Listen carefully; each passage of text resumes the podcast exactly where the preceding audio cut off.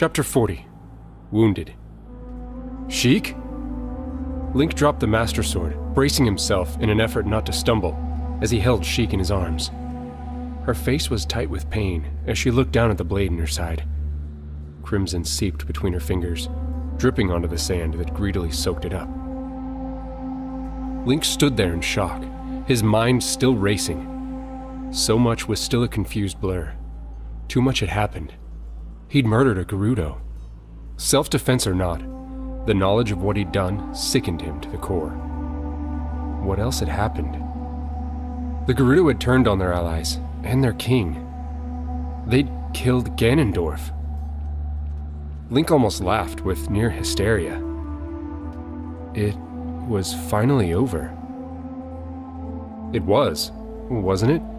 Link had seen Ganondorf's body vanish before his eyes. But even if he was dead, what of the demon possessing him?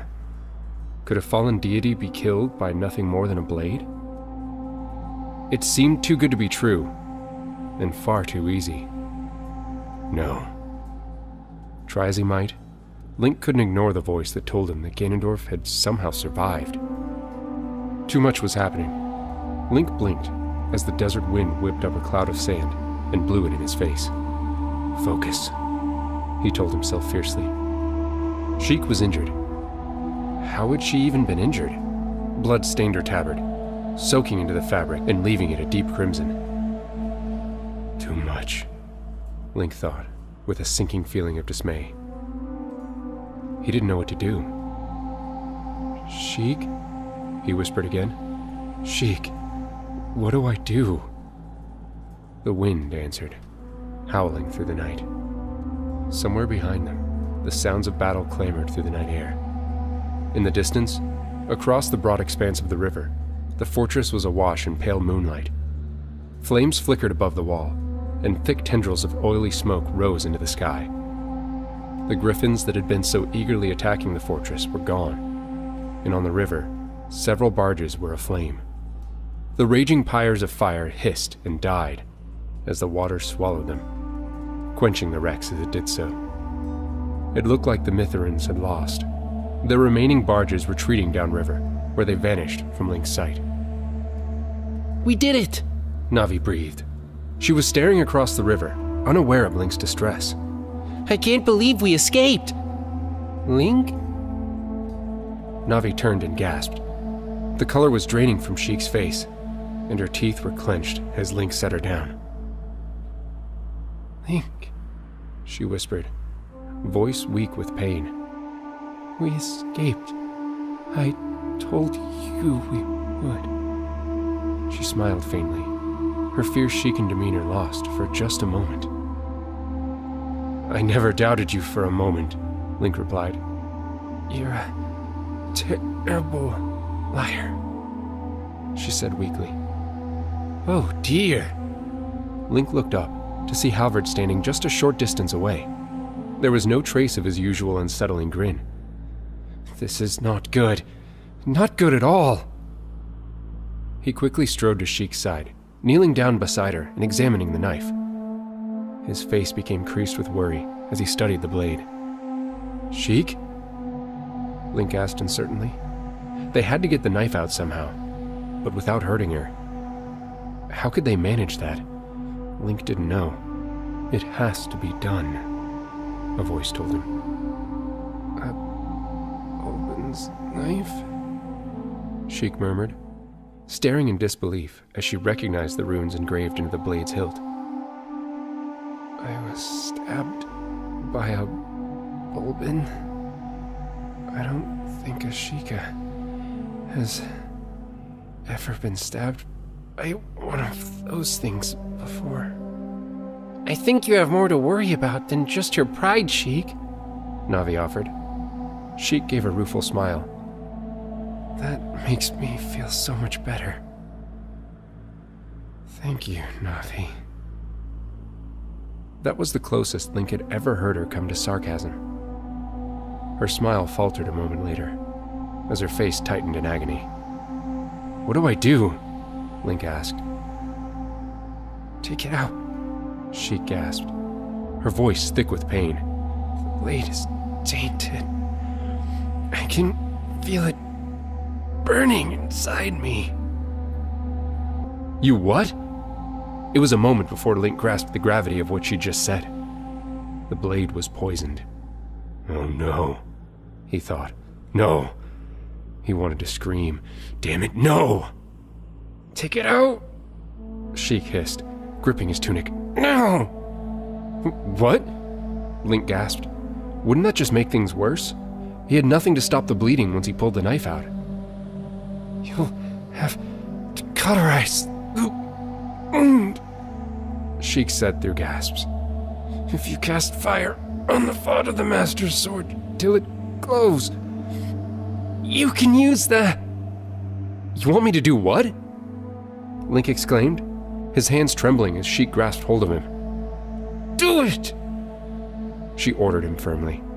I, I can't, Link stammered. He knew how much pain that would cause, and he had no desire to inflict that on her. The smell of burning flesh was not a memory he wanted to relive either. Damn it, Link! She kissed, her face tight with pain. I swear, if I hear those words from you one more time, I'll carve them into your forehead for good measure. I. Her lips went thin in a tight grimace of pain as a wave of agony shot through her. Just get it out! Link stared, frantic and desperate. They were in the middle of the Gerudo Desert, beyond the farmsteads, and far from aid. Their supplies were limited. They only had what was in the remaining saddlebags. Trembling, Link grasped the hilt of the knife. Sheik looked away, her face tight with pain. Is there another way? Link asked. I don't want to hurt you. Wish there was. Just don't twist it. Link looked up at Halvard, who busily rummaged through his pack from which he retrieved a clean bandage. Do it, Sheik said weakly. Link sucked in a breath, tensing as he grabbed the weapon's hilt, and then pulled. Sheik groaned as the blade came free, leaving the wound to bleed profusely. Oh, goddesses! There was so much blood. Too much. He flung the knife away, tossing it into the sand, as though it were a poisonous spider. Faint wisps of smoke rose from the dagger, as the blood seemed to soak into the metal itself. Halvard was beside Link in a second, dropping a swath of bandages and a water skin onto a cloak. Do what you need to with that sword, Halvard instructed him with a nod towards the Master Sword. Quickly, boy, there isn't much time. Link nodded mutely. He quickly made sure he had Impa's ring on, not wanting to scorch himself doing something he had never dreamt of attempting, and then set his mind to the task. With the belt of sages securely around his waist, he closed his eyes and let his mind wander until it touched the distant planes of magic. He could sense the essences of water, fire, and earth. He grasped at their flowing threads, focusing on the essence of fire, and then drew it into himself. The power filled him with a warmth that battled the bitter wind. Once he'd drawn enough, he focused on what he wanted to do. As if attuned to his thoughts, fire flowed through his hand and into the hilt of the Master Sword. Link opened his eyes, feeling the hilt grow hot beneath his fingers. As the heat intensified, instinct told him to drop the blade, and it was an effort not to do so. The faint blue luster of the Master Sword turned to an angry red, glowing brightly until faint tendrils of flames curled out from the blade. They turned blue, and then white. Halvard had cleared Sheik's tabard and clothing around the site of the wound, using his own knife to cut through the layers of clothing. As they had feared, the wound was poisoned. Thin black arterial lines threaded their way across Sheik's skin. Link struggled to keep his breath steady or stop trembling as he steeled himself. With an apologetic look at Sheik, at which point she just nodded. Halvard stuffed a cloth in her mouth. She closed her eyes, bracing for what was to come. Link looked at the tendrils of flame licking the steel blade, feeling a nauseating horror at what he was about to do. Make it quick, boy, Halvard barked, with no hint of his usual sing song voice. Link let out a shuddering breath. I'm sorry, Sheik, he whispered, placing the flat of the Master Sword against the wound. Sheik went rigid, her face tight and her fists clenched. the cloth wasn't enough to stifle her agonized moan. The smell of burnt flesh made Link gag, and it was an effort not to drop the sword. I'm sorry. That's enough, Halvard said. Link removed the Master Sword and let the blade rest. It immediately returned to its ordinary blue luster. Sheik turned on her uninjured side, gasping for breath. Beads of sweat ran down her face in little rivulets. Are, are you all right? Link stammered worriedly as Sheik removed the cloth from her mouth.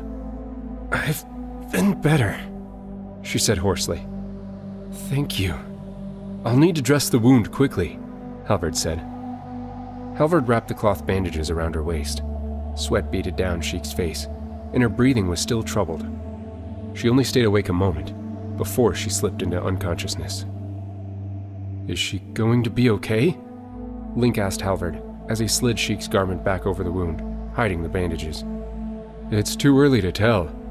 Without fairy magic, deep wounds to the abdomen can poison the blood, causing a taint that can quickly spread, Halvard said. Healing a wound using a method such as the one we just used is not ideal either. Not unless there is a healer nearby. At his words, Link wondered whether he had really managed to help her. Or if he just made things worse. There were no healers out here in the desert. The Gerudo might have one, but they had their own problems right now. It was a slim chance, but. Would we be better off going back to the fortress for help? He asked.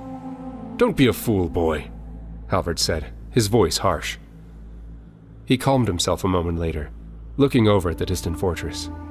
To Link's surprise, he sighed deeply and added, even without Ganondorf's curse. Sheikah are not well liked by most Gerudo. If we bump into the wrong ones, they'll kill her. If the Blinds flee the fortress, which they most likely will, then we run the risk of encountering them. No, I have another idea. There's a great fairy in a cave near the Desert Colossus. We can head there. But at the moment, the horses will not make it far without collapsing from exhaustion. You mean we just have to wait and see if she'll be okay? Link asked angrily. Yes, Halvard replied flatly. You won't be much help to Sheik by getting yourself killed. And seeing as I just rescued you, I intend to make sure both of you remain alive. That's comforting, Link said quietly, speaking more to Navi than Halvard. He still didn't trust the man. Not entirely. There was too much he didn't know except that Halvard had a strange fascination with powerful masks, capable of causing unparalleled misery and destruction. Can we try to heal her? Link asked. Inexperienced though he might be in healing magic, he was willing to try and make it work. Don't you think I would have suggested that if it were possible? Halvard snapped. No, you cannot. And why not? Link demanded, his tone fierce. The angry glint in Halvard's eyes almost made Link recoil. Do you even know anything about healing magic? he demanded. You should know the dangers of meddling with powers you do not understand. Many mages have died trying to master it. Sometimes because they acted out of desperation. Died? Link asked, shocked. What do you mean? Halvard sighed and looked away from him. It can work any one of three ways. The most common method is to draw on the strength of the injured person. This speeds up the healing process but uses the body's own reserves to do so. Naturally, this leaves the patient weakened considerably. The second is for the mage to draw on their own strength, which often requires more than a single healer. The third method is to draw strength from another living thing, a practice many find abhorrent. Link shivered, feeling a strange chill creep down his spine. So we can't try then?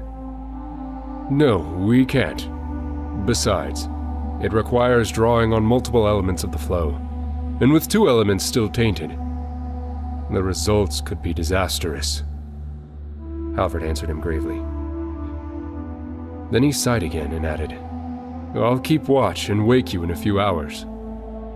We need shelter, Navi said. We're too exposed here. The sky was clear, and moonlight still bathed the desert. Navi was right. Halvard seemed to consider the fairy's words for a moment. Then he nodded and said, A fair point. Quickly surveying the surrounding dunes, he pointed to the strange rock formation that rose out of the desert sand nearby. To Link, they resembled the teeth of a stone giant. There, Halvard continued. The Gerudo used to use those rock formations as settlements from time to time. Gerudo peddlers and tinkers mainly. But I doubt we'll run into either of those two groups. Tinkers? Link asked. He'd never heard of a group by that name. Nomadic Gerudo tribes, Halvard answered. They forsook the way of the warrior and accepted the more peaceful doctrine of the goddess Elin. In a way, they are not all that different from the Kokiri. I doubt they'll come close to the capital, but. He paused for a moment, and then. Enough of that boy. Help me get Sheik into the saddle. Without another word, Link helped him place the wounded Sheikah in Epona's saddle. Much to Link's relief, the mare did not fuss. It was as though she could sense something was wrong with Sheik, and she even crouched down to help him lift her up into the saddle. Once Sheik was secure, Link led Epona by the reins towards the rocks. Their pinnacles rose steeply into the sky, like dozens of ancient towers that stood watch over the desert. The rocks were honeycombed with small rooms, intricately carved out of the cave walls or fashioned from existing caverns. The small ash laden pits and chimneys, cut into the rock, were the only signs that anyone had lived here in recent years. Link placed Sheik on his bedroll worry gnawing at him as he wondered if she would be all right. He lay down on the other side of the room, using his cloak as a blanket. Their shelter was by no means comfortable, but it would keep them out of the weather and away from prying eyes. At least he could use his saddlebag as a pillow. He stared back at Sheik, only just able to make out her listless form in the darkness. Halvard? Link asked, thinking of something. Halvard was looking out of the entrance of the shelter, staring towards the Gerudo fortress. Hmm? He half turned, his eyes not straying from the distant fortress. You should be sleeping. Perhaps I should get a fire going. The Gerudo come and go from these settlements so frequently, they wouldn't think much of it. How did you heal me? You know, when you found Navi and I the last few times, I. I was injured. Link asked. The words threatened to open a floodgate of memories he did not want to revisit. Halvard was quiet for a moment, as if considering his words carefully. I had a fairy. I retrieved her from the fairy spring in Death Mountain. She summoned Elysia for me, on both occasions, though neither of you would have recognized her. She keeps herself disguised for obvious reasons. A great fairy with her power? Ganondorf would have sent his minions to kill her or enslave her. She could have told me it was her, Navi muttered.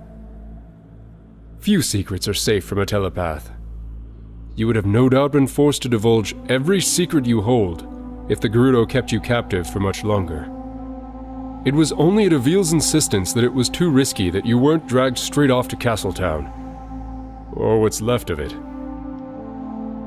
What happened to the fairy? Link asked.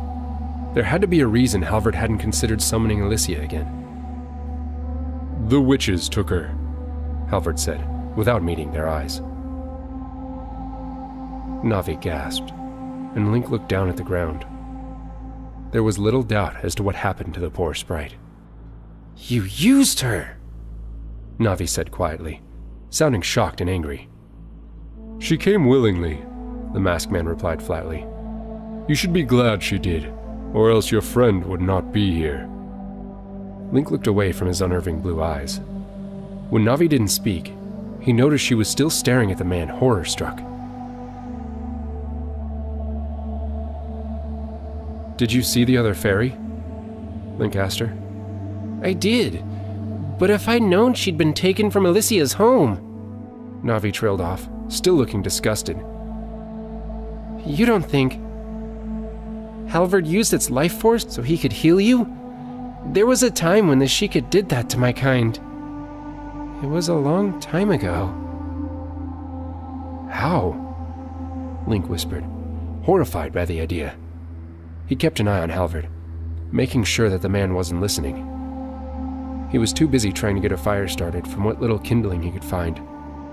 The only vegetation around here seemed to be thin and prickly, not ideal burning material.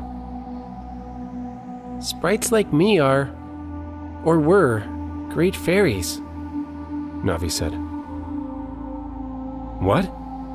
Link looked at her skeptically. But you don't even look remotely like one.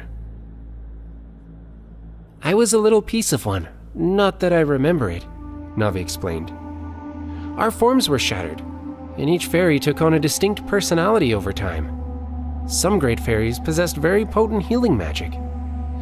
They are still around, all but several of them were shattered. Sheikah healers would drain their life force, siphoning their powers and. The final words died on her tongue. But Link already knew enough to know where she'd been going. Halvard chose that third option.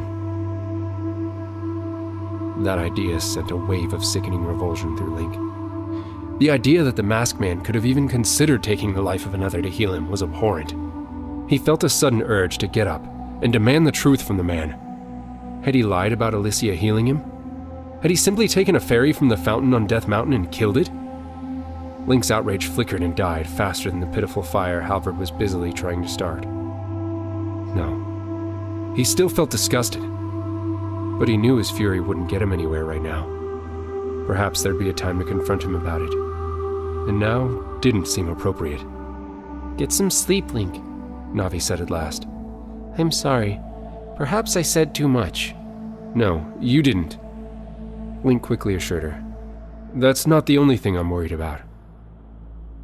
You think the Gerudo will come after us? Navi spoke his thoughts aloud. Yes, Link said. Avil will probably send some of her people to help us, but driving out the Blins will take time, Halvard said. Apparently, he'd heard that much of Link's and Navi's conversation. We can discuss this later. I suggest you sleep. It will be a long ride in the morning. Link slumped against his saddlebag again and drifted into a dreamless slumber. What felt like seconds later, Link woke to a startled cry. Blinking and disoriented in the darkness, he scrambled and clawed the stone for his sword, sure for a moment that they had been found by something unfriendly. A bright light stabbed his eyes, and he groaned. Navi? It's Sheik, Navi whispered, sounding frightened. What? Link looked over to where Sheik lay, and his insides knotted in fear. Sheik was thrashing in her sleep, moaning incoherently. What's wrong with her? Link turned with a start to wake Halvard. The man was already awake, summoning a small sphere of light to brighten their small cave. What's wrong with her? Link demanded. Halvard quickly moved over to Sheik, kneeling down beside her. He placed a hand on her forehead. She didn't stir. Then he lifted the cloth covering the wound. It wasn't a pleasing sight, and Link felt an overwhelming urge to be sick. It wasn't just the sight that bothered him. The wound smelled foul and corrupted. It's exactly what I feared, Halvard said calmly. Hold her, while I redress the wound. Link complied without a word, grasping both of Sheik's shoulders as Halvard tended to her. We need to get her to the Desert Colossus, Halvard said as he finished. If the Great Fairy isn't home, then we can warp to Kakariko Village and get help. Link wasn't even sure if Sheik had that long. She was shivering now, murmuring something incoherent. Gather your things, Halvard said, his voice firm. Go! Link turned and ran out of their small dwelling to secure his gear to Epona's saddle. The desert surrounding the mysterious rock formations was pitch black and smothered in a deep silence. Light still shone from the fortress, but there were no more fires. That was a good sign, at least. Halvard came after him. Holding Sheik, he clambered down the stairs in the rock and over to Epona. Once Sheik was securely in Epona's saddle, Halvard mounted his own horse and took the lead, Soon the river and the Gerudo fortress were far behind them. Dawn soon crept up over the horizon. As the sun crested the distant mountain peaks, the vibrant yellow and golden light made it seem as though the desert was on fire. As far as Link could see, there were dunes and pillars of rocks that jutted out of the sand like fingers of stone. No sooner had the sun inched over the eastern mountains than the temperature began to climb, and Link was dripping with sweat, his garments clinging to him. When a soft breeze began to blow across the sands, Link was relieved. It offered some reprieve from the heat, but not a lot. Then the breeze became a terrible, howling gale that whipped the desert sand across both steed and rider. He soon learned to appreciate why the Gerudo wear scarves. The sand found its way into everything. It was in his tunic, his gauntlets, shoes, boots, and even his undergarments. To his immense irritation, as the desert winds rose to a crescendo, the tiny grains of sand even stung his eyes. Avil had thankfully left scarves in the saddlebags so he wouldn't end up inhaling half a sand dune. They tried to keep going, knowing Sheik may not have long. She slipped in and out of consciousness, murmuring incoherently, her breathing ragged. We'll make it, Link said softly. We're halfway there. Epona couldn't move quickly in the gale of wind and sand, and their pace was soon reduced to a steady crawl. It was bad enough that Epona wasn't used to traveling on such a soft surface, even after the Gerudo had given her a little practice. Halvard's animals seemed to practically dance on the sand, managing a far more graceful stride than Epona.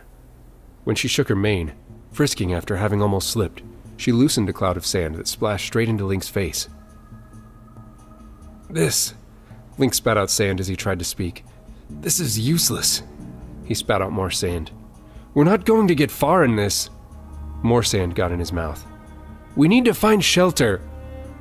I think you were right, Halvard called back. Keep up. I will find something. A rocky outcrop, similar to the one they had camped in during the night, served as their shelter. At least it was cooler in the small cave, and the nooks in the rock formation offered enough room to shelter the horses. As he sat in their shelter with Halvard and Navi, Link propped himself against the stone. He stared at Sheik, frustrated they could not go any further until the storm ended. Removing his shoes one at a time, he emptied out the sand. He took off his hat next, unleashing another flurry of sand as he ruffled his untidy hair.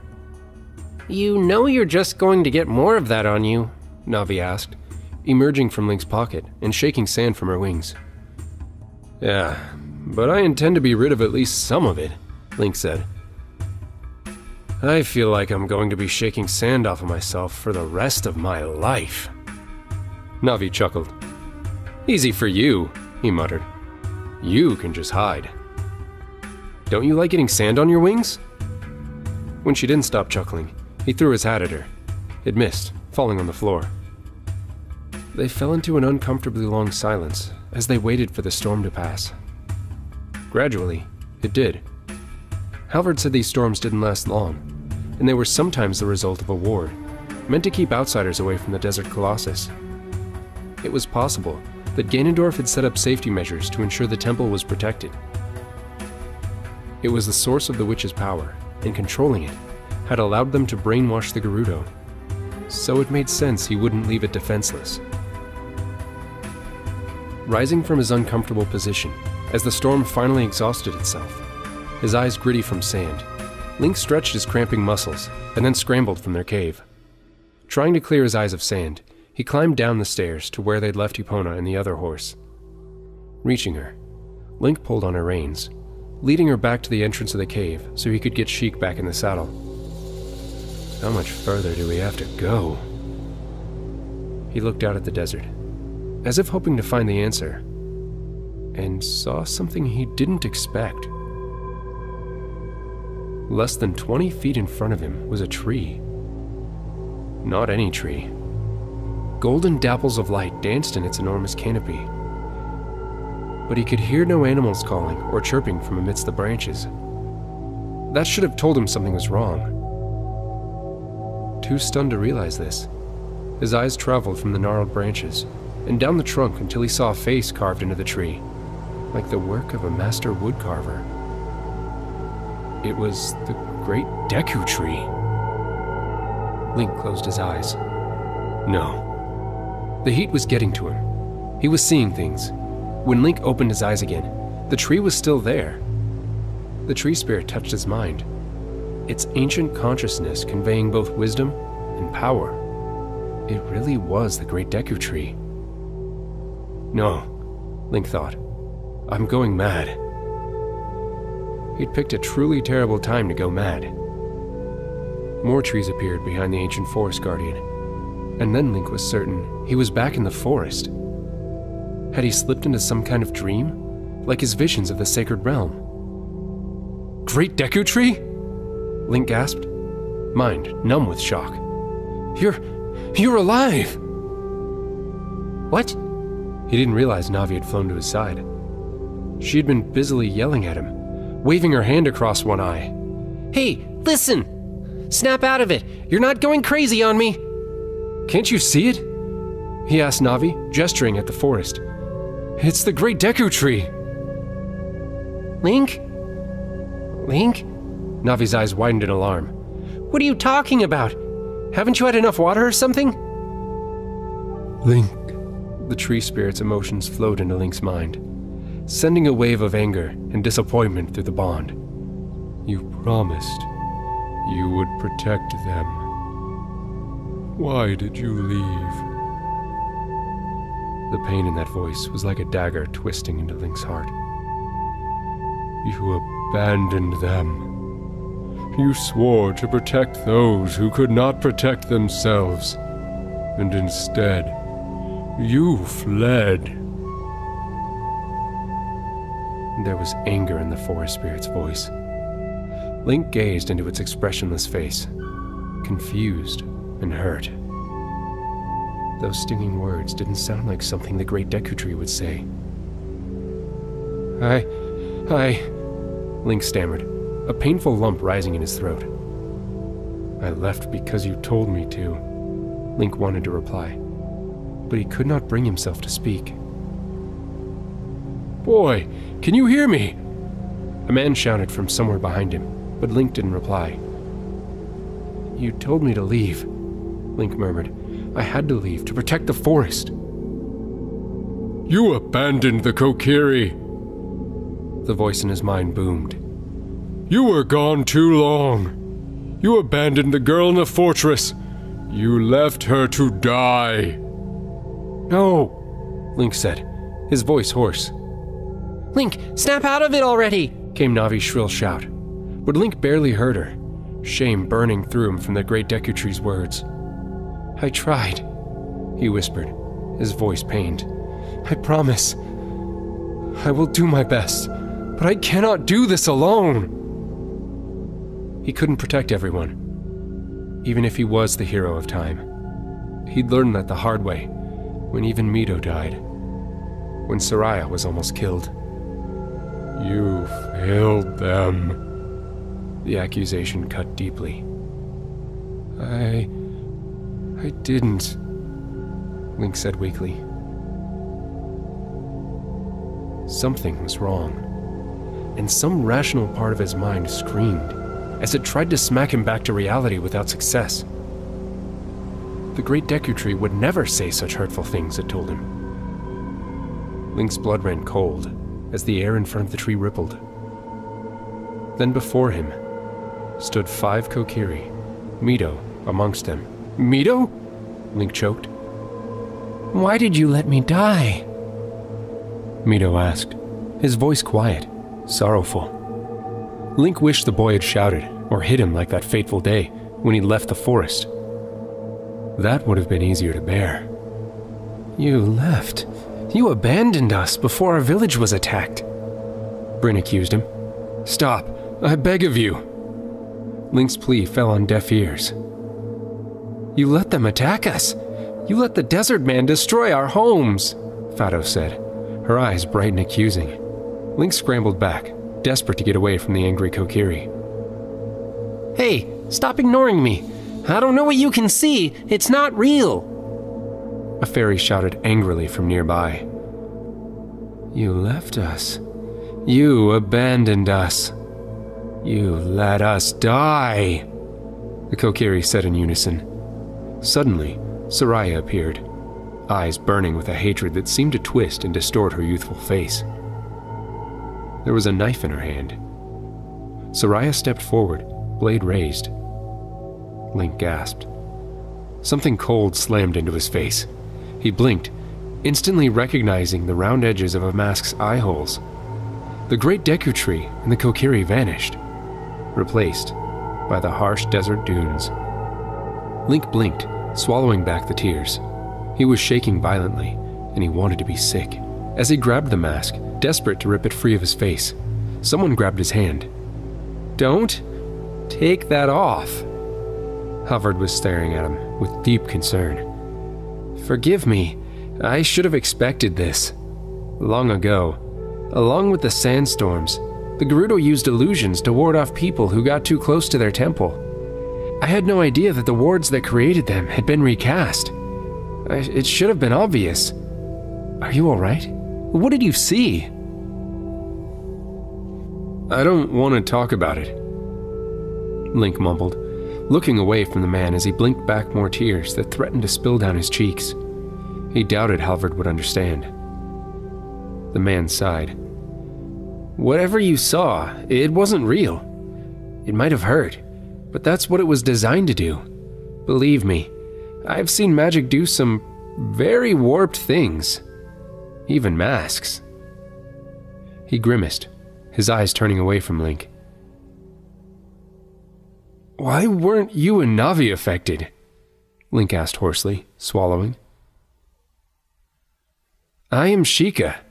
As for Navi, I imagine her fairy magic protects her, Halvard answered without looking at him. Hylians are particularly sensitive to some forms of magic. Come on, we need to get Sheik help. That is a really creepy mask, Navi said.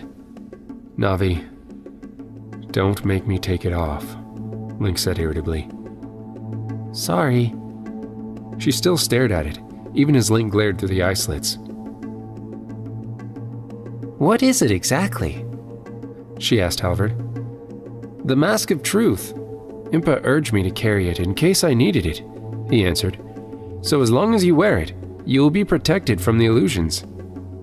Should you feel an overwhelming urge to remove the mask, I suggest you don't. I don't know how the magic of the Desert Colossus will affect you the closer we get to the temple. I always thought the Great Fairy of the Desert was a little whacked. Navi muttered. Why do you say that? Link asked. He was surprised that Navi would ever speak ill of any of the Great Fairies, especially given their conversation the previous night. Well, who in their right mind would want to live somewhere that makes you see things and go crazy? She asked. They say the same thing about the Lost Woods, Navi, Halvard told her. Not all the forest spirits are benevolent to outsiders. Link winced. Halvard's words were an uncomfortable reminder of the vision he'd witnessed, and it struck far closer to home than he wanted to admit. Yeah, well, those wards are there for a good reason, Navi said. I fail to see what the reason for protecting somewhere like this would be. Don't let Gerudo catch you saying that, Halvard said. Not that I expect that we will run into any just yet. And what makes you say that? Link asked. They no longer have a king. Until their regent is appointed, they will be in disarray, he answered. A pilgrimage to the Desert Colossus will not be high on their priorities.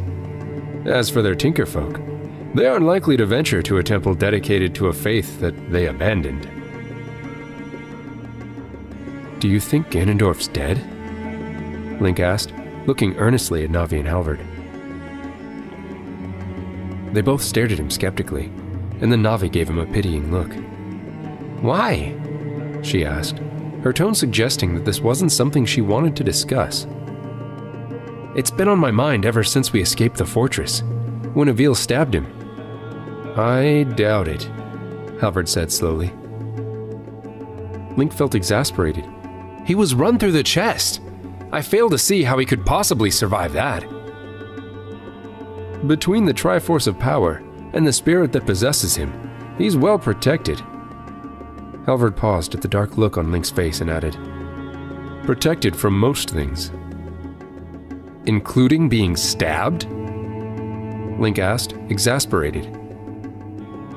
Only one blade can harm him. The ancients can only be destroyed by one to whom the power of the Triforce has been given. Halvard stared at the hilt of the Master Sword. You said you fought one before, Navi said. How did you kill it if you didn't have the Master Sword? It wasn't me, Halvard said with a grimace. His face grew troubled at the memory. It took a long time to realize that only a bearer of the Triforce, or a part of it, can kill one of the ancients. I believe that was why the goddesses left it here. If Hyrule were ever threatened by the ones who were exiled from their realm, a chosen few could protect Hyrule from that evil. You still haven't said who killed the demon, Navi said. If it wasn't you, then who was it? Something tells me it wasn't Ganondorf. And if only someone with the Triforce can slay an ancient, that leaves only Zelda. She looked at him more seriously then. You've seen her, haven't you? I haven't, Halvard answered quickly. Perhaps Impa and Sheik have seen her. Both of them are Sheikah with connections to the royal family. They were the ones who brought the troublesome mask back to me. He paused, as if contemplating memories he didn't enjoy revisiting. His eyes turned to Sheik, and he straightened. We shouldn't delay much longer. Besides, I think you've had enough of this place. Yeah, Link thought irritably. I have. They kept going, the heat no less unbearable. Epona was struggling before long, and so was Halvard's horse. Can't we just play the Song of Storms and be done with it? Link whined after another hour of baking in the hot sun. He couldn't take much more of this. He was drenched in sweat, feeling as though someone had just thrust him into the heart of Death Mountain's crater and was dangling him over a lava pit. Navi sighed. How many times do you want me to tell you? If you do that, every blin in 50 miles will be on top of us. It won't matter if we're dead, Link replied, irritated. And I want to take this damned thing off my face. He gestured at the mask he was wearing. It was making it very hard to see out of his periphery. Goddesses help him if he had to use his sword while wearing this damnable mask. You know you can't do that, Navi said sympathetically. Link wished she was wrong. He kept glancing down at Sheik. Her face was flushed, and she looked like she was roasting alive beneath her clothing. Odd. Weren't the Sheikah less sensitive to heat than the Hylians? He placed a hand on her head, wincing. Her forehead was hot, almost as if it were on fire. Fever, he thought. Oh no. Saria had told him how serious a fever could be. In the woods, he might have been able to find some herbs to help bring the fever down. Water wouldn't have been a problem either. Sheik's eyes fluttered open, seemingly confused at the mask staring down at her. Sheik, can you hear me? Link asked. We're not far from the Desert Colossus. She didn't respond beyond a murmur, and Link kept going, desperate to reassure her and himself. We'll get the Great Fairy to help you. Thirsty, she croaked. Need water. We're nearly there, Link assured her, but he looked up with worry. They drained over half their water skins. Is she all right? Halvard asked, bringing his horse up alongside Epona. Sheik needs water, Link replied grimly. He brought Epona to a halt as Halvard placed a hand on her forehead and closed his eyes. She has a fever, he murmured. This is a problem. You can help her, right? Link asked, desperate. Halvard nodded. There's a water hole not far from here. It should do for now. Link followed Halvard across the sand dunes. Once they reached the crest of the next dune, they spotted an oasis not far away. It stood in stark contrast to the rolling sand dunes around it, surrounded by patches of long, tough grass and short pine trees. He almost thought it was another illusion, and had to touch the mask to remind himself it wasn't. Link almost tried to prod Epona into a gallop, but he knew that doing so would only make Epona stumble. Once they reached the oasis, he scanned the surrounding dunes for any sign of Gerudo or Blinn.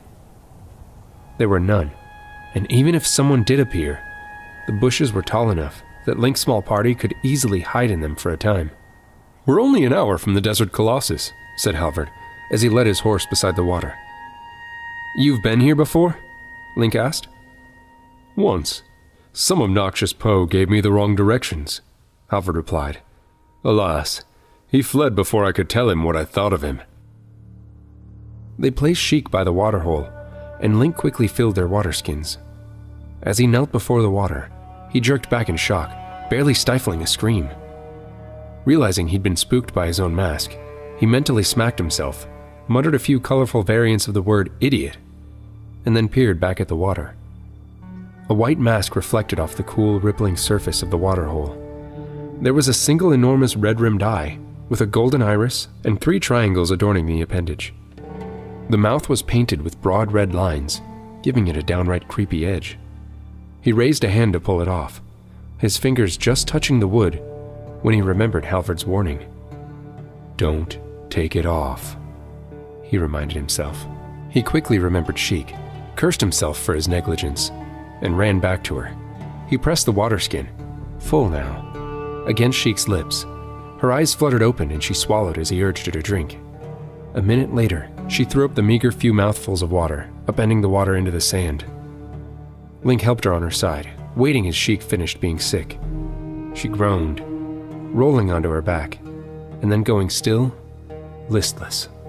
What are we going to do? Link asked Navi, noting that Sheik's skin was turning a nasty shade of gray. She's dying, isn't she? Frustration welled up inside him. She'd saved him on more than one occasion. He owed it to her to save her just this once. He remembered how Impa had reacted when Sheik almost died during the encounter with Ganondorf in the forest. How would she react if Sheik really died? Halvard crouched down beside them. She still has time, he said quietly. The moment the horses have had their fill of water, we will move. One look at Sheik's flushed face. Link wasn't sure he agreed that they had enough time. At Navi's suggestion, he doused her with water, soaking the cowl in bandages. At least in the wind, it would cool her a little, and they would be moving quickly. That was when he first noticed something glowing through the bandages on Sheik's left hand. Something golden, and shaped oddly like a triangle. What is that? It looked very familiar. Navi peered over his shoulder to see what the matter was, and then gasped. That looks like. The symbol glowing through the wrappings on Sheik's hand looked identical to the Triforce. One piece burned brighter than the rest. Is that? That looks like the Triforce! Link exclaimed. Reluctantly and carefully, he drew back the bandages on Sheik's hand. A faint moan escaped Sheik's lips, but her hand didn't so much as twitch. The scar on Link's hand prickled, and then he drew in a breath as he drew back the last of the bandages. It. Navi's voice caught in her throat as Link stared in shock. It is part of the Triforce. What are you doing, boy? Halvard broke off abruptly as he spotted the mark on Sheik's hand. It can't be! You didn't know? Link asked. No. Halvard's voice was hushed. You better hope Ganondorf doesn't know either. I thought Zelda was the one who bore the Triforce of Wisdom. And so far as anyone knows, she isn't in Hyrule. What happens if Sheik dies while she bears the Triforce of Wisdom? I don't know. Rauru might have known, but she was forced to flee the royal court. Unfortunate though it may be, such is the fate of a royal bastard. What do you mean? Navi and Link asked, before the latter added, What's a bastard? He'd called Ganondorf one, but in truth, he hadn't fully understood the meaning behind the insult. Later. Both Halvard and Navi answered. Halvard sounded firm, but Link could still hear the surprise in Navi's voice. He caught Navi's gaze and she shook her head. Now's not the time. Still baffled by Navi's startled reaction to Halvard's words, Link just nodded. If we don't save Sheik, Halvard said, voice grim, things will get a lot worse. That really doesn't make me feel better. They quickly ran back to the horses, carrying Sheik and placing her gently back in the saddle. Just hang on, Sheik. Link thought, urging Epona to move once again. She didn't like being forced away from the waterhole, but she complied after some gentle coaxing. Sheik's short, gasping breaths were making him worried. They didn't have long. Epona made the crest of the hill, and in the distance, Link could finally see a towering structure built amidst a rocky hill. Unlike the rock formations they had passed earlier, this one resembled a solid stone table. Navi called it a mesa. When they noted the wall that ringed the rocky mound and the flags adorning the nearby road, they realized what they were looking at. That's it! Navi yelled excitedly. That's the Desert Colossus! The Great Fairy is somewhere there! Somewhere? Link asked, wanting a better answer than that. Don't worry, one of the fairies in the fountain can summon her if she isn't home. I hope you're right, Link told Navi. He looked down at Sheik. Her breathing was getting worse, making Link painfully aware of just how little time they had left. Just hang in there, Sheik,